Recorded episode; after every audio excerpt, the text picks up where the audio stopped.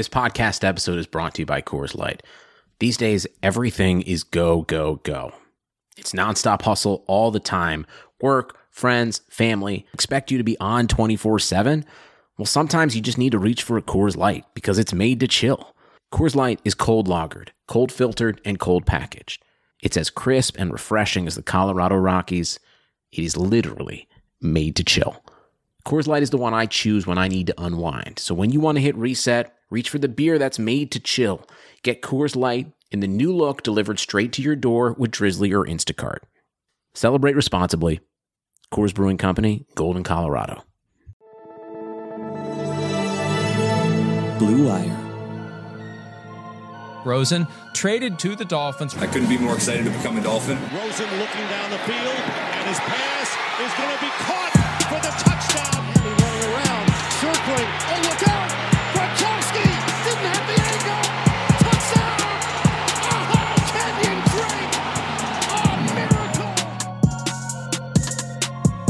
Welcome, everybody, to another episode of Fin It to Win It. I'm your host, Kyle Crabbs, diehard Dolphins fan.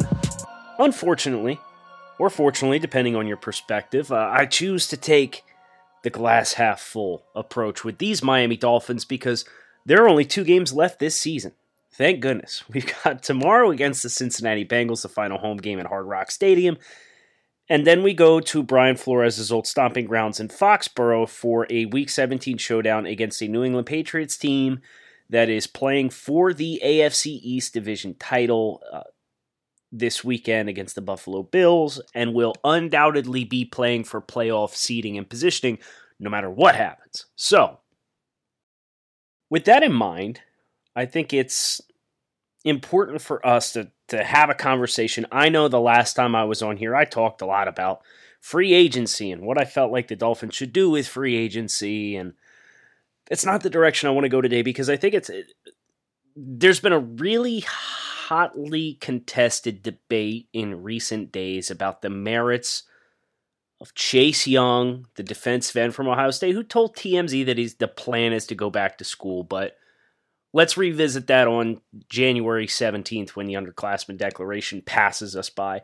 Uh, because I think Chase Young, no matter what happens to Ohio State in the college football playoff, they're going to get to the end of the season, and Chase Young is going to take a step back. He's going to look at the season that he had, and he's going to see the opportunity in front of him uh, to be a top two pick, slam dunk. And I say top two pick, slam dunk because there are there are some questions amongst Dolphins fans, and there there's a reasonable point to be made here that Chase Young might not be the best quote unquote scheme fit for the Miami Dolphins defense. And naturally, when you see a player that's not a quote unquote scheme fit for the Dolphins defense in Minkah Fitzpatrick, who was a top 12 pick, who stomped his feet until he got traded out of here, despite a number of overtures from Chris Grier and Brian Flores and Stephen Ross all saying, you know, we want you to be a part of our long term vision. And it, it, Minkah just wasn't having it, whether it was because of the win loss record or because of his usage in, in Miami's defense. Uh, that scares some folks, and I understand why that scares some folks. But I'd like you guys to take the perspective of looking at Chase Young's body of work, and he is arguably having the best season from an Ohio State pass rusher ever. And this is the school that put out both the Bosa brothers in the last five years. Like, he's out of this world good. Chase Young will be a top two lock because if the New York Giants get that pick, number two, behind the Cincinnati Bengals, they're going to draft Chase Young. They're not drafting Tua Tagovailoa at two when they just took Daniel Jones last year. I know that's something that we just saw the Cardinals do. It's not going to happen because Rosen in Arizona was an unmitigated disaster. Daniel Jones, I thought, has looked more dynamic as a passer than what he looked like at Duke. You know, the, the turnovers are a problem for him at Duke, but I don't think New York seriously has an opportunity, even if they fire Dave Gettleman and Pat Shurmur. I don't think that option is on the table for them to take a quarterback. They have a dire need at defensive end. They've got really heavy handed, uh, impressive specimens on the defensive line at defensive tackle, but they need somebody off the edge. Chase Young can be that guy. If the Washington Redskins get that pick, Washington traded up for Montez Sweat last year. They do not have a two. Uh, Washington, I think, is a team that while they would probably give more consideration to checking an alternative boxing going with an offensive tackle, Chase Young is head and shoulders above all the offensive tackles in this year's class. Chase Young is head and shoulders, in my opinion, the best the best football player in this class, regardless of position. If the Dolphins get that pick, the Dolphins would be wise to either draft Chase Young at two, or we can get real weird here.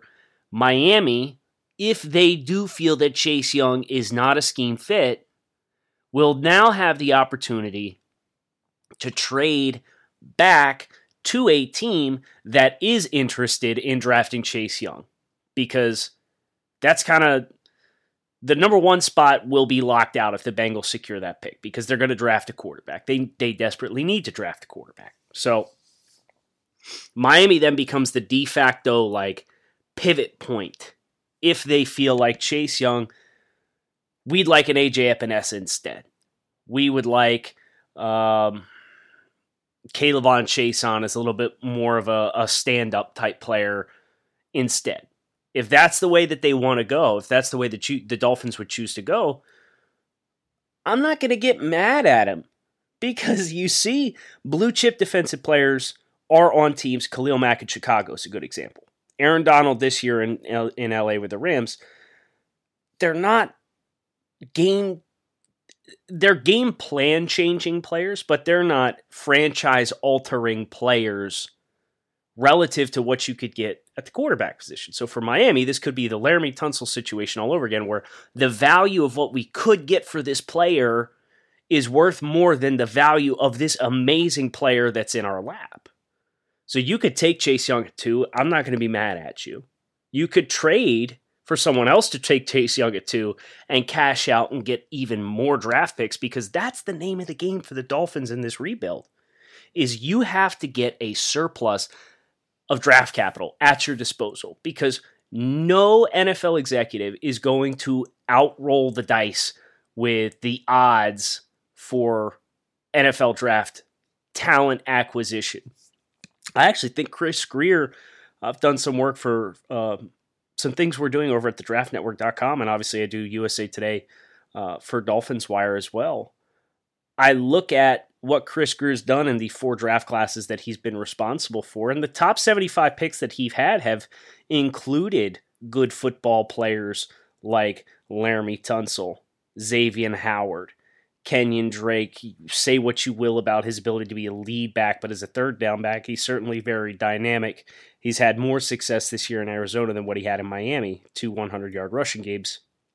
2017, Charles Harris was the bust pick. I had a fourth round grade on Charles Harris before the 2017 draft. And if you asked me before that draft, who's the one guy that, is a realistic pick for your team that you'd be pissed off if they took, my answer was Charles Harris. But silver lining here, Raekwon McMillan in the second round is looking like a really good pick. Those are the only two top 75 picks they had that year. 2018, we had Minkah Fitzpatrick. We had Mike Gesicki, who's really turned the corner in year two. And we had Jerome Baker as top 75 picks. And then top 75 picked it this year. The only top 75 pick the Dolphins had was Christian Wilkins. So like Grier's done well in the first the the first two and a half rounds of the draft. But for how bad this team has been, to only get that number of picks at your disposal is kind of lame. And I, I, think that's what Miami now has the opportunity to do. Grier has a, a pretty strong hit rate in the top 75 picks in the draft. We're going to get two years worth of top 75 picks from Grier. No, we're going to have three years of top 75 picks for Chris Grier this year because we've got three first round picks, two second round picks, and an early three that's looking like it will be before pick 70. So that's six top 75 picks versus we had one top 75 pick last th- this past year, three the year before that, two the year before that. If we get, hear me out, a non bust in Charles Harris, if we get another player of Raekwon McMillan's caliber, if we get a player of Minkah Fitzpatrick's caliber, if we get a p- player of Christian Wilkins' caliber, if we get a player of uh, Jerome Baker's caliber, if we get all that in this year's draft class, you going to feel good about where we're at? I would hope so. And that doesn't even get into the potential to trade out of two.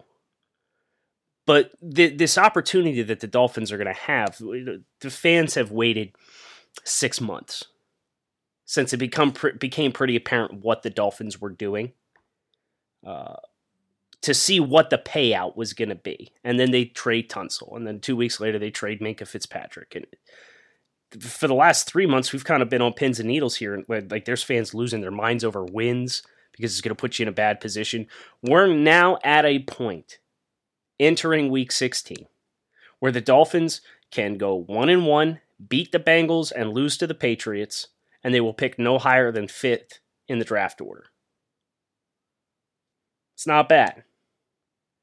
If the Dolphins go 0 and 2, the, the Dolphins are going to be picking second or third. And potentially, if the Cincinnati Bengals can drop the ball and beat the Cleveland Browns next week, whilst also defeating the Dolphins this week. By the way, the, the Bengals have been upgraded to one point favorites on the road in Miami. Just thought you'd like to know that. If that materialized, if the Bengals beat the Dolphins and the Browns, and the Dolphins lost to the Bengals and the Patriots, the Dolphins will be picking ahead of the Cincinnati Bengals in the draft order. So obviously, this whole Chase Young at two, Chase Young's a lock, whether it's Miami, a different team, or Miami via a trade to a different team, Chase Young at two, there's still an avenue here for the Dolphins to walk away with the number one pick in the NFL draft. Now, couple months ago, I did some research on the NFL draft and I found that I believe there's only been two instances of teams finishing the season with three wins and acquiring the number one overall pick in the NFL draft. That's the odds the Dolphins are looking at. Uh, the the statistics, it's according to ESPN's FPI. Uh, currently projected to pick 4, 20, and 24. They're actually projecting the Steelers to miss the playoffs relative, uh, I'm assuming, to the Tennessee Titans. If the Dolphins were to lose to the Cincinnati Bengals, the Dolphins would enter week 17 with a 6.9 nice percent chance of moving into the number one spot. Right now, the Bengals entering week 16 have an 81.5% chance to pick first. If the Dolphins lose this game to Cincinnati tomorrow, the Dolphins will have a 6.9% chance of getting in position to have the number one overall pick, in which case, there's no trade down scenario here that I'm taking. I'm drafting Joe Burrow because Joe Burrow has been a transcendent player this year. Uh, I, I, know there's some one year wonder type concerns with him, but the things that make Joe Burrow so good as a prospect are the football intelligence, the the poise.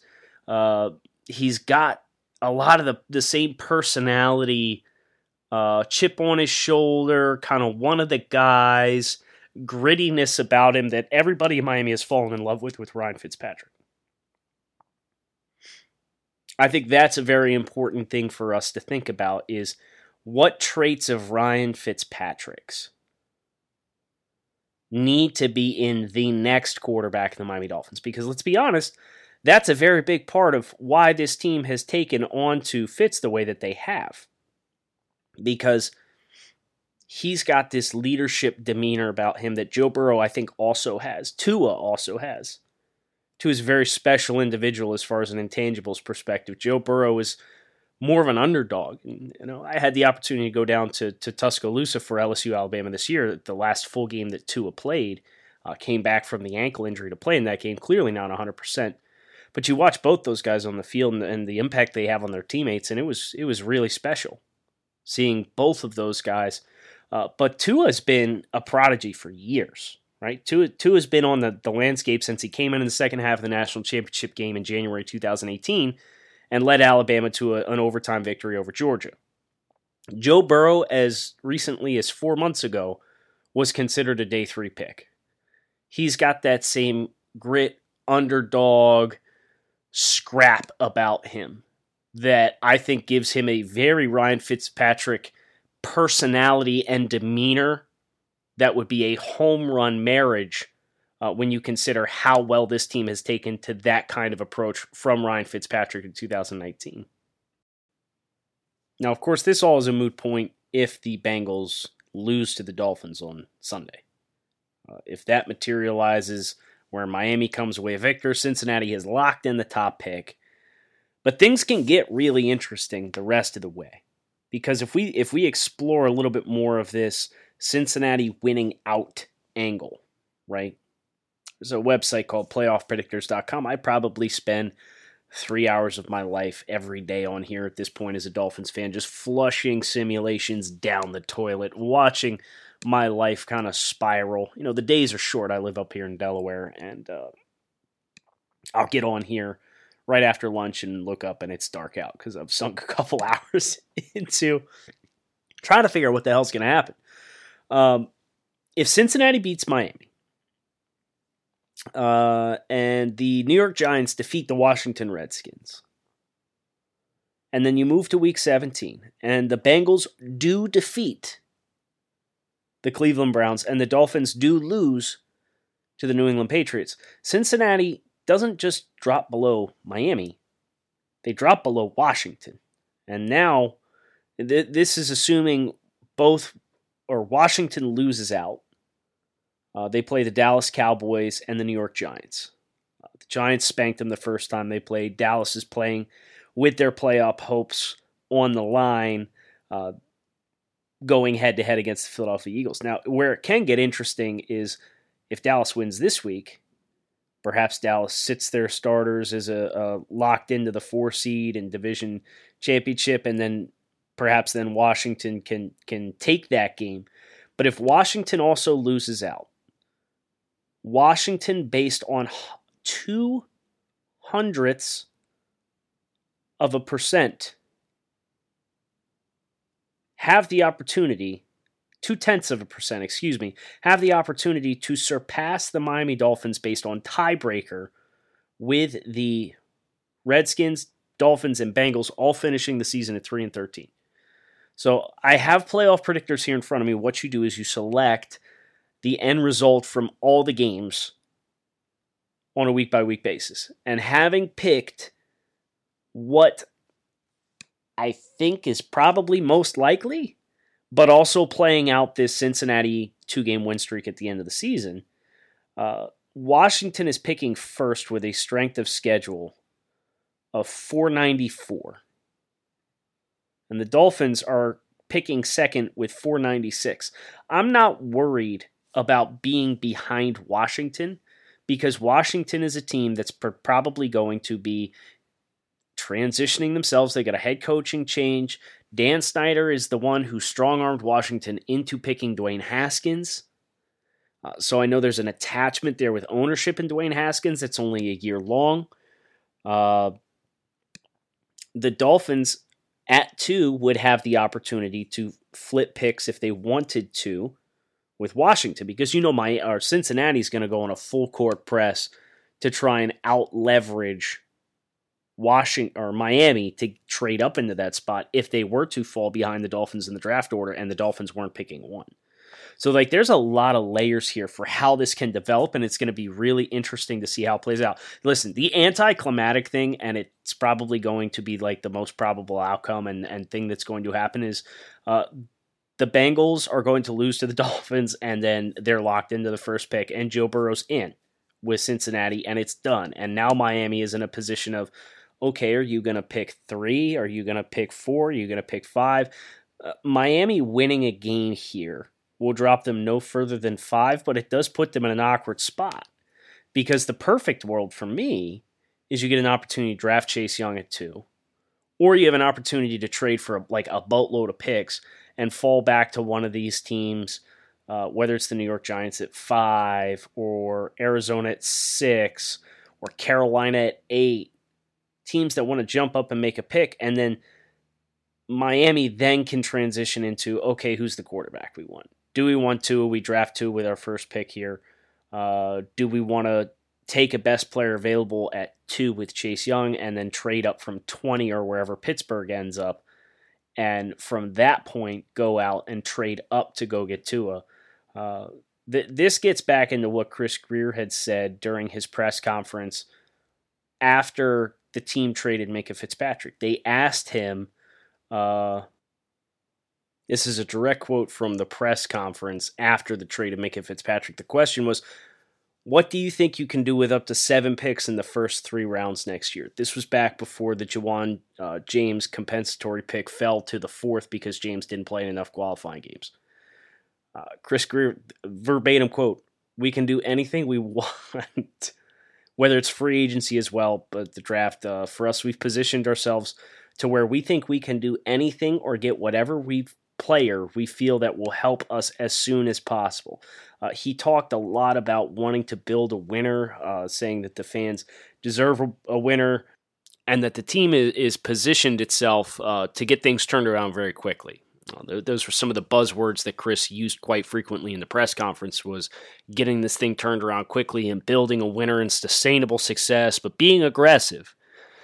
So I don't think trade outs is necessarily something that that we should be ruling out for Miami because they have all this, these assets. And I think you'll see them do a lot of what the New England Patriots do, where uh, they're constantly moving up and down the board. And uh, not to the same degree in which New England does it, where they're trading for established veterans and trading a, a conditional seventh round pick for Michael Bennett and stuff like that, just because that's New England is in a much different place in their team building cycle and in their roster and talent acquisition.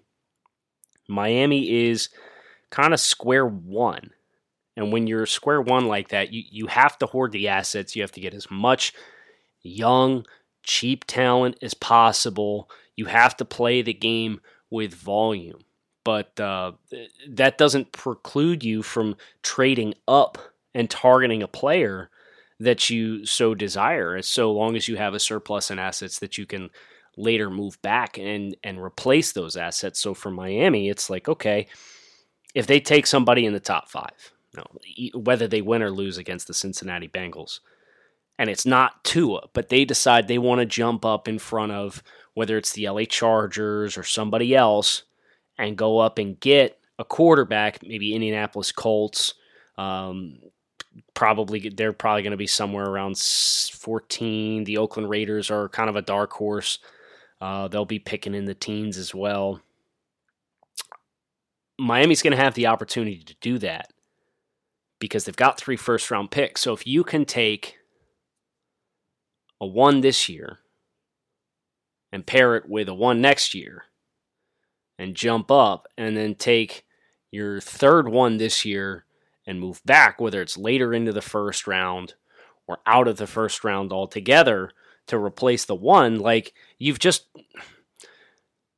If you cancel out trade ups with trade downs, you're probably going to have a net positive result as far as the number of picks and volume that you have. And you, you have a strike zone where depending on how high you pick, you have a certain expectation for your return on investment of that player. And I think I'd mentioned top 75 earlier for Chris Grier and, and how he's done well in that area.